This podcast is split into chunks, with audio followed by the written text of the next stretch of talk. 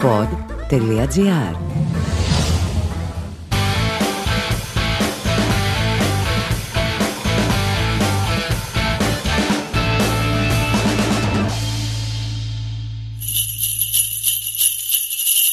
Λοιπόν, παιδιά, καλησπέρα σας. Θέλω να πω κάτι. Είχα κάνει μια εκπληκτική αυθόρμητη εισαγωγή, πάρα πολύ αστεία, πάρα πολύ ενδιαφέρουσα κτλ. Αλλά ξέχασαν από το στούντιο να κλείσουν το air condition. Οπότε όση ώρα μίλαγα ήταν απάνω με το air condition και τώρα πάει και δυστυχώς δεν μπορεί να επαναληφθεί. Θα μου πεις, Θωμά, βάλτε να παίζει με το air condition από πίσω σιγά. Τώρα λες και ακούμε podcast για την εξαιρετική ποιότητα ήχου σου, ξέρω εγώ, και όχι για τις βλακίες που λες. Ε, δεν γίνεται, παιδιά, όχι. Εγώ θέλω να σας βγάζω μόνο το καλύτερο δυνατό αποτέλεσμα κάθε φορά.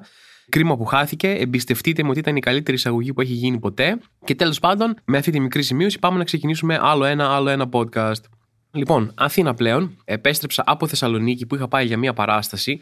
Έκανα παράσταση σε κλειστό χώρο Ελλάδα μετά από πάρα πολύ καιρό. Και ήταν ενδιαφέρον, τολμώ να πω. Το stand-up είναι μια μορφή τέχνης που είναι να γίνεται σε κλειστό χώρο πολύ περισσότερο από ανοιχτό. Καλά πήγε. Πήγαμε αεροπλάνο στη Θεσσαλονίκη. Αυτό έχει γίνει τώρα τελευταία. Έχετε δει και εσείς, είναι μόνο δικιά μου παρατήρηση, ότι επιμένουν πολύ περισσότερο αεροσυνοδοί να δει την επίδειξη ασφαλείας. Φάσεις σε πρίζουν, ξέρω, έρχονται σου βγάζουν τα ακουστικά από τα αυτιά. Άκου την επίδειξη ασφαλείας με το ζώρο. Τι, τι νομίζεις μετά από τόσες χιλιάδες πτήσεις που έχω κάνει, ρε παιδί μου, που έχουμε κάνει όλοι μας, τι νομίζουν θα κάνουν. Θα αρχίσει να πέφτει το αεροπλάνο και εγώ θα είμαι σε φάση. Α, περίμενε λίγο να βάλω αυτή τη μάσκα στο παιδί πρώτα και μετά να τη βάλω σε μένα. Δεν έχω καν παιδί εντωμεταξύ. Ή τι ανησυχούν, ανησυχούν μήπως πέσει το αεροπλάνο με 100.000 χιλιόμετρα πάνω στη θάλασσα και εγώ δεν ξέρω πώς να φουσκώσω ένα σουσίβιο, ας πούμε. Ένα πρόβλημα που έχει λύσει ένα πεντάχρονο παιδάκι, αυτό είναι το πρόβλημα. Δεν ξέρω για ποιο λόγο επιμένουν τόσο πολύ. Παρ' όλα αυτά, πολλοί κόσμοι, ρε παιδί μου, σου λέει ότι Α, δεν μου αρέσει το αεροπλάνο, γιατί πρέπει να πας μέχρι το αεροδρόμιο και προτιμάω να πάρω λεωφορείο. Και λες ότι προτιμάς αντί να πας στο αεροδρόμιο σε μισή ώρα και άλλη μισή ώρα να πας στη Θεσσαλονίκη, να κάνεις 45 λεπτά να πας στην Κυφισό για να πάρεις ένα κτέλ και να κάνεις 6-7 ώρες να φτάσεις στη Θεσσαλονίκη. Δηλαδή δεν καταλαβαίνω ποιο ακριβώς είναι. Ναι, πήγαινε στο αεροδρόμιο, σιγά το πράγμα. Δεν το κατάλαβα ποτέ αυτό. Είμαι πολύ υπέρ του αεροπλάνου, μου αρέσει πολύ το ταξίδι με το αεροπλάνο. Και για πρώτη φορά στη ζωή μου έζησα αυτό, νομίζω το έχω εκφράσει και εδώ πέρα αυτό το παράπονο. Ότι η ζωή δεν θα με φέρει ποτέ σε αυτές τις συνθήκες να καταφέρω να ζήσω αυτό το πράγμα. Αλλά η ζωή με έφερε. Υπήρχε οδηγός που με περίμενε για να με πάρει από το αεροδρόμιο και να με πάει. Το οποίο δεν ήξερα καν. Όταν λέμε υπήρχε οδηγός, ενώ ήταν ένας φίλος από τα παιδιά που είχαν το μαγαζί εντωμεταξύ. Μην νομίζετε ότι προσλάβαν κάποιο ειδικό σοφέρ, ας πούμε, τύπου bodyguard Kevin Costner, ας πούμε κτλ. Ήταν ένας άνθρωπος ο οποίος ήταν full ευγενικός και είπα: OK, θα πάω να πάρω εγώ το παιδί για να μην τρέχει. Και δεν ξέρω πόσοι από εσάς έχετε ζήσει στη Θεσσαλονίκη, έχετε πάει στη Θεσσαλονίκη έστω και μία φορά, αλλά αν νομίζετε ότι η Αθήνα έχει πρόβλημα κίνησης, τότε είστε πάρα πολύ γελασμένοι, διότι το πραγματικό πρόβλημα κίνησης δεν έχετε ζήσει ποτέ στη ζωή σας είναι η Θεσσαλονίκη. Θεσσαλονίκη για να μπει στο κέντρο δεν μπαίνεις ούτε με αίτηση στο Δήμο. Εντάξει. Ήταν ακραίο αυτό το πράγμα που έζησα, δηλαδή έκανα μισή ώρα να πάω στη Θεσσαλονίκη και μία ώρα να φτάσω από το αεροδρόμιο Θεσσαλονίκη στο δωμάτιό μου. Ήταν εντυπωσιακό. Κάποια στιγμή λέω να σου πω, φίλε, εδώ είμαστε κοντά στο μαγαζί, οπότε αν δεν κινηθούμε, ρε παιδί μου, για τις επόμενες δύο ώρες, ε, άσε με εδώ, θα κατέβουμε τη βαλίτσα, να πάμε να παίξουμε τη βαλίτσα, να τελειώνουμε. Ήταν πάρα πολύ εντυπωσιακό. Πήρα και μια σχετικά πρωινή πτήση για να φτάσω, ρε παιδί μου, Θεσσαλονίκη να έχω χρόνο μπροστά μου να κοιμηθώ κτλ. Και τελικά έφτασα 4 ώρα στο ξενοδοχείο μου. Ειλικρινά, άμα ερχόμουν σαν το Χριστό με ένα μουλαράκι και έμπαινα στην πόλη θριαμβευτικά, ωραία, και να μου φωνάζουν ωσαννά, ωσαννά, θα είχα φτάσει πάρα πολύ πιο γρήγορα από όσο έκανε αυτή η διαδρομή με το αυτοκίνητο. Αλλά το χειρότερο δεν είχε έρθει ακόμα, διότι φτάνω στο ξενοδοχείο, έτσι πάω στη ρεσεψιόν, παίρνω το κλειδί μου για να ανέβω πάνω και ο τύπος στη ρεσεψιόν μου λέει με ένα ύφος αμυντικό επιθετικό ότι να ξέρεις, δεν έχουμε νερό όμως μέχρι τις 7. Ότι τύπου μην γαμηθείς και μου αρχίζεις να μου ζητάς το νερό, να κάνεις μπάνιο, ξέρω να πας να κατουρήσεις, ας πούμε και όλα αυτά. Τώρα ήρθα την Αθήνα εδώ πέρα που έχετε νερό παντού, ας πούμε. Το είπε με ένα τέτοιο ύφος και του λέω: OK, okay, συγγνώμη, λέω, αλλά γιατί δεν έχετε νερό, λέει: Έχει γίνει μια διακοπή και μέχρι τις 7 η ώρα δεν θα έχουμε νερό. Η ώρα ήταν 4. Έχω ταξιδέψει με το αεροπλάνο, είμαι το επίκεντρο του COVID, κάθε είδους COVID. Έχω πάνω μου 4-5 καινούριε μεταλλάξεις από όπου έχω κουμπίσει το αεροπλάνο. Όποιος έχει κουμπίσει πάνω μου, όποιος με έχει φτύσει κατά λάθος, ρε σε όλη την πτήση. Ε, και του λέω: Εντάξει, δεν πειράζει, άμα δεν έχετε νερό μέχρι τις 7, εγώ δεν μπορώ να κουμπίσω πουθενά με τα ρούχα μου και με τα μαλλιά μου που είμαι απ' έξω. Θα πάω και θα κάτσω στο πάτωμα, ρε παιδί μου, μέχρι τις 7 και θα περιμένω να φέρετε το νερό εδώ πέρα. Ευτυχώς το νερό ήρθε νωρίτερα τελικά. Δεν ξέρω αν έχετε προσπαθήσει ποτέ αυτή τη γελιότητα που παίρνεις ένα μπουκάλι νερό και προσπαθείς να πλύνεις τα χέρια σου κρατώντας το μπουκάλι νερό μόνος σου όμως, έτσι. δηλαδή ήταν σαν κάποια σκηνή από Charlie Chaplin physical comedy. Προσπαθούσα να κρατήσω το μπουκάλι ανάμεσα στη μασχάλη μου, αλλά ήταν ψηλά, μετά το έβαζα λίγο πιο κάτω και ήταν πιο χαμηλά. Χαράμισα περίπου 6,5 λίτρα νερό για να πλύνω μόνο το ένα χέρι, ας πούμε. Λέω καλά, δεν παίζει, θα καθίσω εδώ πέρα χωρίς πλημμένα χέρια, θα καθίσω στο πάτωμα μέχρι να επιστρέψει το νερό και να μπορέσω να πληθώ. Τι γίνεται όμως μετά; Ενώ πλέον πας σε οποιαδήποτε καφετέρια, σε οποιοδήποτε μέρος, σε οποιοδήποτε μαγαζί και υπάρχουν αντισηπτικά κάθε ένα τετραγωνικό, γιατί όλοι έχουν αποκρυπτογραφήσει ότι καλό είναι να έχεις αντισηπτικά ρε παιδί μου παντού. Στα δωμάτια ξενοδοχείου δεν το έχουν λύσει αυτό το γρίφο. Δεν σου λένε, OK, θα σου δώσουμε και ένα αντισηπτικό να έχεις το δωμάτιο. Είναι σε φάση θα έχουμε ένα στον όροφο κάπου έξω και βγει έξω και ψάξει που είναι. Το θέμα όμως ποιο είναι; Εγώ έχω βγάλει μόλις τα βρώμικά μου ρούχα. Έχω καταφέρει μετά από 9 λίτρα νερό να πλύνω έστω το ένα μου χέρι. Οπότε δεν θέλω να ξαναπιάσω τα ρούχα να τα ξαναβάλω. Τώρα θα μου πεις Θωμά, είσαι υποχόνδριος κτλ. Αλλά OK, okay, παιδιά, ακολουθήστε με σε αυτό. Οπότε τι κάνω; Βγαίνω με ένα μπλουζάκι και το εσώρουχο στους διαδρόμους του ξενοδοχείου, ελπίζοντας ότι όλοι θα κοιμούνται εκείνη την ώρα και ψάχνω να βρω πού ακριβώς είναι το αντισηπτικό. Βρήκα το αντισηπτικό, ήταν σχετικά κοντά στο δωμάτιό μου. Δεν συνάντησα κανέναν, αλλά σκέφτομαι λίγο το ενδεχόμενο να έβγαινε κάποιος από το δωμάτιό του εκείνη την ώρα και να με έβλεπε. Δεν είχα σκεφτεί καν τι θα του πω, ότι Α, φίλε, ξέρω εγώ, τι. Δεν υπάρχει τι, ρε παιδί μου. Ήμουν ο τύπος που βαριόμουν πάρα πολύ να φορέσει παντελόνι για να βγει το αντισηπτικό. Αυτό, ας προχωρήσουμε. Είμαι διακοπές, θέλω να χαλαρώσω λίγο. Παντελόνι φοράω συνέχεια στη δουλειά. Τώρα εδώ είμαι διακοπές, θέλω να ράξω λίγο. Βγήκα χωρίς παντελόνι, μόνο Θεός θα με κρίνει.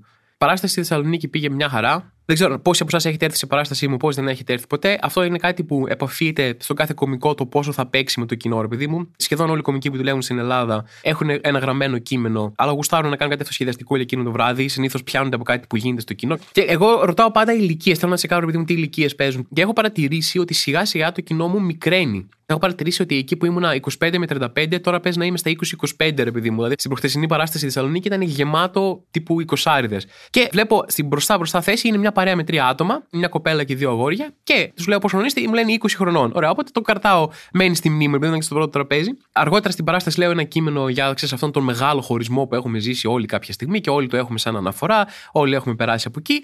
Και βλέπω, επειδή μου την τύπησα στο τραπέζι των 20 που κουνάει το κεφάλι της τύπου με μεγάλο νταλκά και πόνος, ξέρω εγώ, και τύπου Αχ, πες τα εμένα, θα πεις, ξέρω εγώ κτλ. Έκρυβε μια βαθιά πικρή ιστορία εκεί πέρα. Και της λέω, Γιατί κάνεις έτσι, τι κουνάς το κεφάλι σου, είσαι 20 χρονών. Λέω, Πότε πρόλαβες και έζησες εσύ πια μια τόσο πονεμένη ιστορία μεγάλου χωρισμού και είσαι 20 τώρα, δηλαδή πότε έγινε αυτό. Τι φάση έχει παίξει μια απίστευτα μεγάλη και θυελώδης σχέση με το Γιαννάκη από το Γάμα 2, ας πούμε, στο Λύκειο. Δηλαδή πότε πρόλαβες και έγινε αυτό όλο αυτό το πράγμα. Της λέω, Ήταν ηλικιακή σχέση. Και μου λέει ναι. Και της λέω, Α, ηλικιακή σου σχέση, ρε παιδί μου, ναι, αυτό το πράγμα, ξέρεις που συναντάς κάποιον 15 χρονών και λες, Εγώ τώρα θα είμαι με αυτόν μέχρι να πεθάνω. Τελείως αυτό ήταν. Έκλεισα, ρε παιδί μου, ως άντρας ή ως γυναίκα, δεν θα ξαναρωτηθώ ποτέ κανέναν. Καταλαβαίνω ότι μπορεί να φαίνεται μεγάλη σχέση, αλλά σου υπογράφω, ρε παιδί μου, ότι σε 5 χρόνια δεν θα θυμάσαι καν πώς τον λένε. Θα έχει εξαφανιστεί το μυαλό σου τελείως. Λέω πόσο καιρό τα είχατε; Και μου λέει αυτή 6 μήνες. Και της λέω, Ωραία, περίμενε λίγο. Καταρχάς, καταλαβαίνεις και εσύ εδώ πέρα, μιας και είσαι 20, ότι δεν βγαίνουν τα μαθηματικά. Δεν μπορεί να τα φτιάξετε στο Λύκειο τώρα να είσαι 20, να τα είχατε 6 μήνες και να βγαίνουν αυτά τα μαθηματικά. Κατά δεύτερον,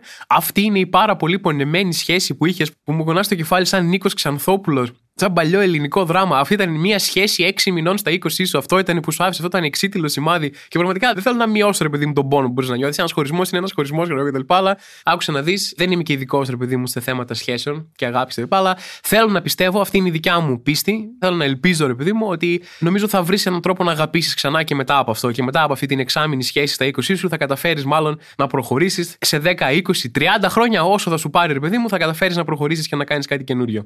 Αυτά λοιπόν χάνεται σε παραστάσεις που δεν έρχεται. Κάνω μια μικρή διαφήμιση σε μένα. Οπότε κρατήστε το ότι πόσο έχουμε. Σήμερα που ηχογραφούμε έχουμε 21 Δεκάτου. Το λέω τώρα. Δεν ξέρω πότε θα είναι η επόμενη παράσταση. Δύο μήνες κατά πάσα πιθανότητα. Αλλά κρατήστε το, βάλτε το στο καλεντάρι σας ότι ο Θωμάς θα κάνει παραστάσεις. Λέει ωραία νόστιμα πράγματα όπως αυτό με την κοπέλα. Να ξέρω όταν θα πάω στην παράστασή του να μην κάτσω στην πρώτη σειρά ξεκάθαρα. Και σας περιμένω εκεί.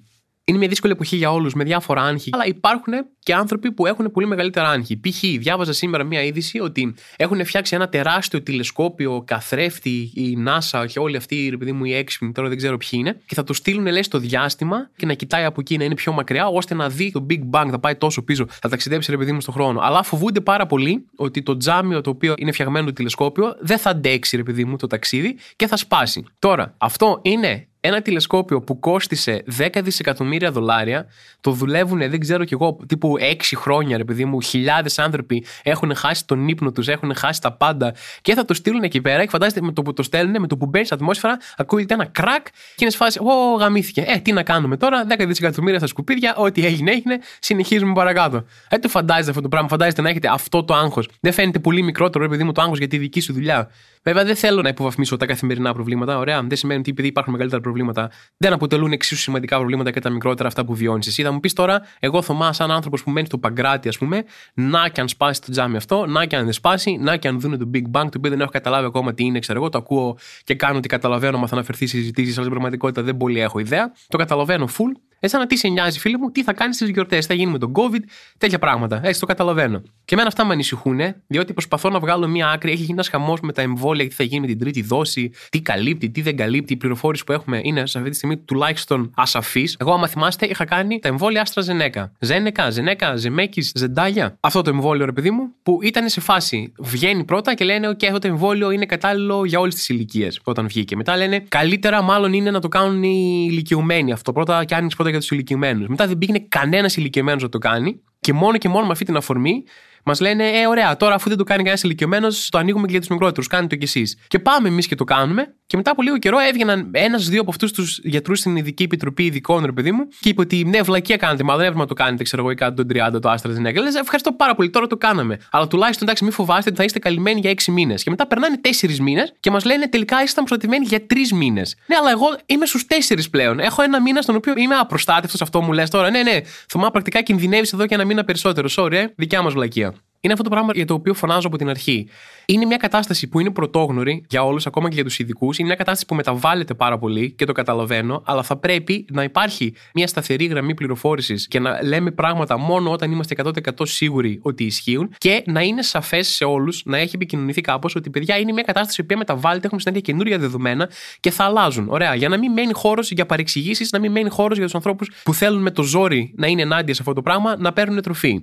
Έχουμε τώρα καινούριε μεταλλάξεις, έχουμε την όμικρον, επειδή αυτό που προσπαθούσα να καταλάβω σήμερα είναι με προστατεύει εμένα το τρίτο εμβόλιο που έκανα, ναι ή όχι. Η αλήθεια είναι ότι 100% δεν ξέρουμε, σίγουρα είναι καλύτερα από το να μην κάνεις τίποτα και σίγουρα όλα τα εμβόλια προστατεύουν από βαριά νόσηση. Δηλαδή στοιχεία γι' αυτό υπάρχουν. Κάποια εμβόλια προστατεύουν λιγότερο από το να κολλήσεις και άλλα περισσότερο, εν πάση περιπτώσει σίγουρα είναι καλύτερα να κάνεις.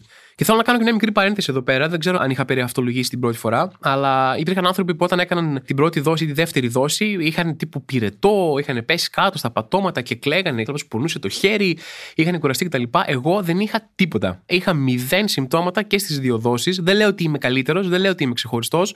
Σας αφήνω να το καταλάβετε μόνοι σας, δεν θα το πω εγώ. Τώρα όμως στην τρίτη δόση, επειδή αλλάζαμε και εμβόλιο, δηλαδή είχα κάνει τα άστρα Ζενέκα, Ζένεκα και τώρα θα έκανα Pfizer, είχα ακούσει από πολύ κόσμο ότι τώρα με διέλυσε. Εντάξει, και εμένα δεν με είχε πειράξει πολύ το πρώτο, αλλά τώρα που έκανα Pfizer, ξέρω και τα λοιπά, ότι έφαγα σφαλιάρα, ξύλο, πυρετό, πέπεσα σε κόμμα και περιμένω. Και εγώ λέω εντάξει, τώρα δεν μπορεί να είμαι τυχερός κάθε φορά. Έκανα μία, δύο τη γλίτωσα, την τρίτη θα τη φάω. Και πηγαίνω, το κάνω και δεν έχω πάλι απολύτως τίποτα. Δυτική ιατρική Θωμάς 0-1. Ωραία, ξεκάθαρα. Δεν με αγγίζουν τα εμβόλια, δεν νιώθω τίποτα. Και ανεβάζω, ρε παιδί μου, αυτό σε ένα story ότι παιδιά πάλι δεν έπαθα τίποτα, δεν έχω κανένα σύμπτωμα και στην τρίτη δόση γαμάω, ας πούμε, κτλ. Για πλάκα προφανώς, όχι 100%. Πιστεύω ότι είμαι λίγο ξεχωριστός. Πιστεύω ότι το DNA πρέπει να μελετηθεί κάποια στιγμή από κάποιον, αλλά αυτό είναι μια ιστορία για άλλη φορά. Και άρχισαν όλοι οι και να στέλνουν καλά. Θωμά περίμενε και μένα μετά από μία μέρα με έπιασε. Και οπότε, επειδή μου κάνω την επόμενη ένα αναμνηστικό story, σαν την αναμνηστική δόση, ότι παιδιά μου είπατε πολύ να περιμένω λίγο παραπάνω γιατί μπορεί να με πιάσουν τα συμπτώματα μετά. Και τελικά είχατε δίκιο, παιδιά. Τώρα που βράδιασε, δεν έχω πάλι τίποτα. Πώς σας φάνηκε, πονάτε άσχημα, καθίστε με πυρετό, ο Θωμάς δεν καταλαβαίνει Χριστό. Ακόμα και εκεί υπήρξαν ένα-δύο άνθρωποι που είπαν κάτσε Εμένα σε 40 ώρες με έπιασε. Νιώθω ότι θα είμαι στο νεκροκρέβατό μου, θα πεθαίνω και θα λέω: Παιδιά, εντάξει, τη λύτωσα τελικά από εκείνο. Θυμάστε εκείνο πριν από 40 χρόνια, 50 που είχα κάνει το εμβόλιο, την τρίτη δόση και τελικά δεν είχα τίποτα από αυτό. Και θα μου λένε: Καλά, κάτσε λίγο. Τώρα θα δεις. Στα 90 χρόνια σε πιάνει. Εκεί αρχίζει και βαράει. Ε, θα ξαπλώσεις κάτω από τον πυρετό.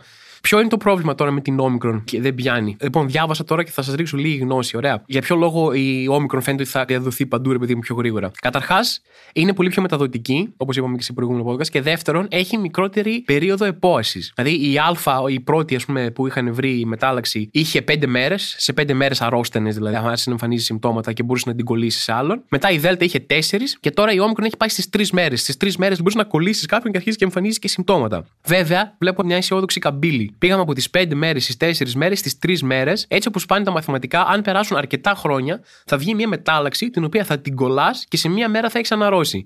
Αυτή τουλάχιστον είναι η δικιά μου ελπίδα. Γιατρός δεν είμαι, απλά βλέπω τα στοιχεία και βγάζω τα συμπεράσματά μου εμπειρικά. Εν τω μεταξύ, κάνω την πρώτη δόση του εμβολίου, μου είπα να περιμένω έξω μισή ώρα, μην πάθω κάτι. Στη δεύτερη, ένα τέταρτο. Τώρα στην τρίτη που έκανα, μου λέει αυτός κάτσε πέντε λεπτά έξω, μου λέει και φύγε. Επειδή δεν μπορούσα μέσα στη μέρα, πήγα βράδυ, επειδή μου αργά και ήμουν 100% σίγουρος ότι έπρεπε να κάτσω παραπάνω πρακτικά. Αλλά ήταν αυτός να σου πω, θα κλείσουμε σε λίγο εδώ πέρα. Κάνε το εμβόλιο, πήγαινε κάτσε έξω πέντε λεπτά. Αν δεν έχεις τίποτα, φύγε πιο μακριά, μην ψοφήσεις τώρα εδώ πέρα και τρέχουμε. Θέλω να πάω να γυρίσω στο σπίτι μου. OK, okay, πήγαινε επειδή μου στο δρόμο να σε μαζέψει ένα ασθενοφόρο από εκεί. Ευτυχώς τελικά δεν έπαθα απολύτως τίποτα. Τώρα τι γίνεται, παιδιά; Λοιπόν, ποια ήταν η νέα εξέλιξη η οποία μέχρι να προλάβω να τη διαβάσω το πρωί την είχε πάρει πίσω ο Κυριάκος, αλλά παρόλα αυτά θέλω να σου πω το χρονικό αυτής της απόφασης. Βγαίνει και λέει ότι τώρα, παιδιά, αν είναι να κάνουμε ρεβιγιόν σε μαγαζιά ή αν είναι να συνοστιζόμαστε πολύ σε μαγαζιά λόγω γιορτών κτλ., θα κάνετε τεστ. Όλοι rapid test. Ωραία, όχι μόνο οι εμβολιαστοί και οι εμβολιασμένοι. Και μάλιστα αυτό το τεστ φυσικά θα το πληρώσεις από την τσέπη σου. Γιατί είναι αυτή η φάση, ρε παιδί μου, της κυβέρνησης. Έχει ξεκινήσει από το καλοκαίρι. Δεν θα έχουμε κλείσιμο και νέα μέτρα φέτος τέλος. Τέλος πάντων, μετά λέει, εντάξει, θα έχουμε κάποια μέτρα, λίγα, πάρα πολύ λίγα, αλλά θα αφορούν τους μη εμβολιασμένους μόνο. Θα περνάει λίγος καιρός ακόμα. OK, okay, θα αφορούν και τους εμβολιασμένους, εντάξει, αλλά δεν θα έχουμε lockdown. OK, okay, έχουμε lockdown. Ωραία, τι θέλετε, εντάξει. Κάναμε λάθος. Παναγία μου, Θεός να μας σώσει. Περιμένω να γίνει αυτό μέσα στις γιορτές κάπου. Αλλά αυτό το πράγμα το έχω ξαναπεί σε αυτό το podcast. Και το έχω ξαναπεί συγκεκριμένα και σε αυτό το συγκεκριμένο podcast πριν από λίγο. Αλλά θέλω να το ξαναπώ ότι μην δίνεις ψεύτικες υποσχέσεις που ξέρεις ότι δεν είσαι σίγουρος για αυτές. Η μόνη αλήθεια για την κατάσταση με τον COVID και πώς θα εξελιχθεί είναι ότι δεν ξέρουμε τίποτα. Μπορούμε να κάνουμε κάποιες μικρές προβλέψεις για πράγματα. Η κατάσταση είναι απίστευτα ρευστή. Τα στοιχεία είναι νοπά ακόμα για τα πάντα. Υπάρχουν μεταλλάξεις που αλλάζουν συνέχεια. Υπάρχουν πολλοί απρόβλεπτοι παράγοντες. Και η κατάσταση ξεφεύγει πανεύκολα από τον έλεγχο ακόμα και σε χώρες πολύ πιο οργανωμένες από τη δικιά μας. Το μόνο πράγμα που κερδίζεις με το να δίνεις συνέχεια ψεύτικες υποσχέσεις ότι δεν θα πάρθουν νέα μέτρα, ότι δεν θα έχουμε lockdown, δεν θα γίνει τίποτα με εμβολισμένους κτλ. είναι είτε να φαίνει ψεύτης είτε εντελώς εντελώ ανίκανος, είτε τις περισσότερες φορές και τα δύο. Δεν με ενδιαφέρει καθόλου άμα φαίνεται ανίκανη ή ψεύτη η Νέα Δημοκρατία ή οποιοδήποτε είναι στην κυβέρνηση και διαχειρίζεται την κρίση. Δεν με ενδιαφέρει καθόλου αυτό το πράγμα. Αυτό που με ενδιαφέρει εμένα είναι ότι δημιουργείς ένα περίεργο κλίμα διχαστικό κοινωνικά και επιτρέπει σε φωνές που αμφισβητούν τα πάντα να λένε Να, ορίστε, είδες, μας κοροϊδεύουν. Ούτε οι ίδιοι δεν ξέρουν τι λένε, ούτε οι ίδιοι δεν ξέρουν τι ισχύει. Μία λένε έτσι, μία λένε αλλιώς. Εγώ γιατί να ακούσω αυτό, γιατί να κάνω εκείνο και γιατί να κάνω το άλλο. Ωραία. Αυτό το πράγμα είναι αυτό που έχει καταφέρει αυτή η κυβέρνηση με αυτήν την εντελώς μπερδεμένη επικοινωνιακή πολιτική για πράγματα που υπόσχεται πράγματα τα οποία δεν ξέρει αν θα μπορέσει να κάνει. Μιλάω πάντα όσον αφορά την πανδημία, δεν μπαίνω καν σε υπόλοιπα θέματα. Στην αρχή, επειδή μου ανακοίνωσαν ότι θα γίνει αυτό για ρεβεγιόν σε μαγαζιά. Ωραία, αλλά μετά είπαν ότι εντάξει, ακόμα και με την οικογένειά σας να μαζευτείτε, θα πρέπει να έχετε κάνει ένα rapid test το οποίο θα πληρώσετε την τσέπη σας. Ωραία, ακόμα και εμβολιασμένοι να είστε. Και σκεφτόμουν τώρα ότι δεν θα υπήρχε ούτε ένας Έλληνας που θα πήγαινε στο σπίτι του αυτά τα Χριστούγεννα για να κάνει ρε παιδί μου γιορτή και να έκανε rapid test, να πήγαινε να πληρώσει rapid test για να πάει εκεί πέρα. Δηλαδή θα σταματούσε η αστυνομία κόσμος στο δρόμο, ρε παιδί μου. Καλησπέρα κύριε που πάτε, πάτε για ρεβελιό. Όχι, έχει καμία σχέση. Απλά φόρεσα το κουστούμι μου και πήρα και αυτό το μπουκάλι κρασί μου το φιόγκο για να βγω μια φόλτα, ρε παιδί μου και να ξεσκάσω. Τόσους μήνες μέσα με τον COVID ήθελα να νιώσω λίγο γιορτέ, έστω και μόνος μου. Ενώ παιδιά, ο Θωμάς τι θα έκανε, πώς δεν χρειάζεται να κάνεις rapid test, αν δεν έχεις φίλους και δεν έχεις κανένα σχέδιο για τίποτα φέτος τα Χριστούγεννα. Ωραία, δεν χρειάζεται να κάνεις rapid για κανέναν. Είσαι μόνος σου στο σπίτι. Όλα καλά. Το λέω life hack. Όποιος θέλει με ακολουθεί, όποιος δεν θέλει, ας τα σκάσει για rapid test. Εν τω μεταξύ, όλα αυτά είναι άκυρα. Βγήκανε το πρωί και είπανε, ή χτες το βράδυ, τέλος πάντων, θα γίνει αυτό το μέτρο με τα rapid test, τα οποία θα πρέπει να τα πληρώσουν από την τσέπη τους ακόμα και εμβολιασμένοι. Και τελικά τους κράξαν όλοι και ακολούθησε αυτή την τακτική Νέας Δημοκρατίας ότι ανακοινώνουμε ένα μέτρο. Άμα μας κράξουν όλοι, όλοι, το παίρνουμε πίσω, ρε παιδί μου, γρήγορα και λέμε ότι ναι, εντάξει, κάποιος το είπε αυτό να το κάνουμε, όχι εγώ. Δεν ξέρω ποιος το είπε. Αλλά τελικά όχι, δεν θα το κάνω, ρε παιδί μου αυτό. Πλέον τα λένε δοκιμαστικά, αφήνουν να διαρρεύσουν από κάπου ότι α, θα γίνει αυτό το μέτρο για να δουν τα αντίστοιχα για να βγουν μετά να πούνε ότι δεν είπαμε εμείς ότι θα γίνει. Παλιά έβγαιναν και έλεγαν θα κάνουμε αυτό. Και τους έκραζαν όλοι και έλεγαν τέλος πάντων, OK, το παίρνουμε πίσω. Τώρα είναι σε φάση, παιδιά, ακούγεται μια φήμη ότι μπορεί να σας βάλουμε να κάνετε rapid test για να πάτε να δείτε τη μάνα σας. Είναι κόσμος, τι γίνεται χαμός, Α, ναι, ναι, όχι, όχι, λάθος, λάθος άκουσα. Όχι rapid, δωρεάν self-test που θα σας δώσουμε εννοούσα. Ωραία, και άμα θέλετε. Εντάξει, δεν χρειάζεται να το κάνετε γι' αυτά. Άμα θέλετε ζωή να έχουμε, εδώ θα είμαστε, χρόνια πολλά κτλ. κτλ. Οι τιμές ακριβένουν παντού και η κυβέρνηση έχει και γι' αυτό ένα εκπληκτικό σχέδιο για την αντιμετώπιση αυτού του φαινομένου, ρε παιδί μου, που ακριβένουν τιμές παντού. Πίστεψε ότι δεν θα γίνει και δεν θα γίνει. Δηλαδή είναι όλος ο κόσμος, παιδιά, συγγνώμη, αλλά οι τιμές ακριβένουν παντού, έτσι. Και είναι η κυβέρνηση, όχι, όχι, όχι. Όχι, δεν γίνεται αυτό. Μα πώς, αφού σου λέω ακριβένουν όλα τα προϊόντα είναι πιο ακριβά. Σούπερ μάρκετ, φαγητό, καφές.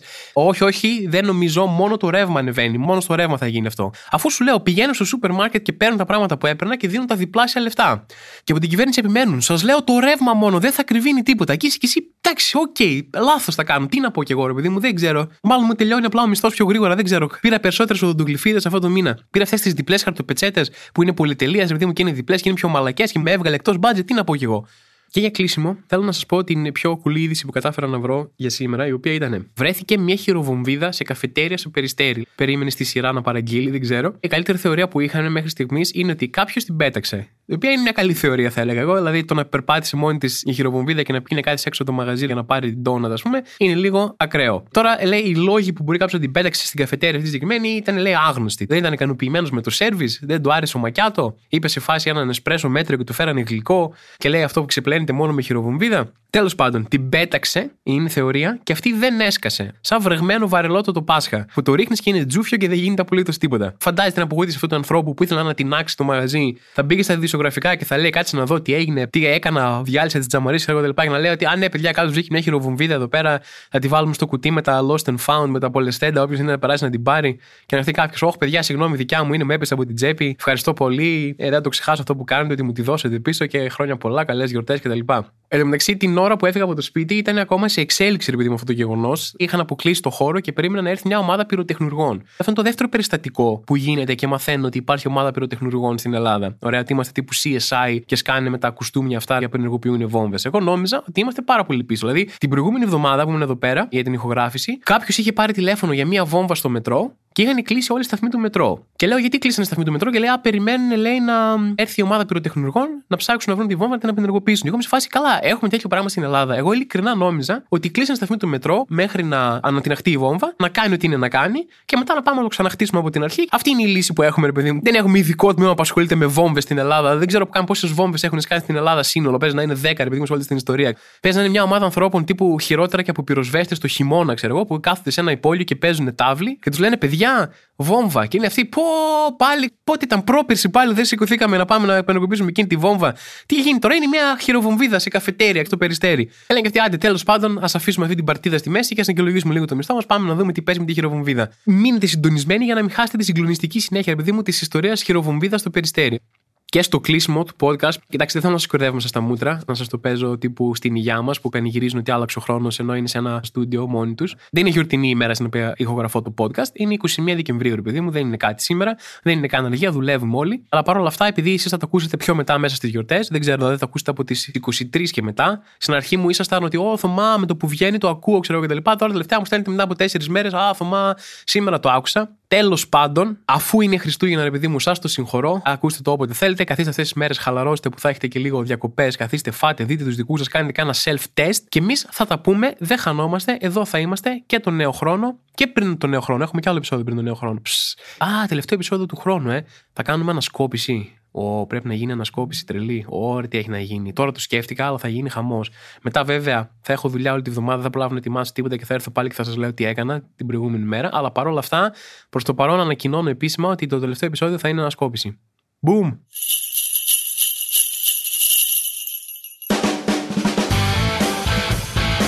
Είμαι ο Θωμάς Ζάμπρας και αυτό ήταν το άλλο ένα podcast ραντεβού την επόμενη εβδομάδα. Το άλλο ένα podcast είναι μια παραγωγή του pod.gr. Αναζητήστε τα podcast που σας ενδιαφέρουν στο pod.gr, Spotify, Apple Podcast, Google Podcast και σε όποια άλλη εφαρμογή ακούτε podcast από το κινητό σας. Γιατί έχετε τόσες πολλές εφαρμογές για να ακούτε podcast στο κινητό σας. Διαλέξτε μία.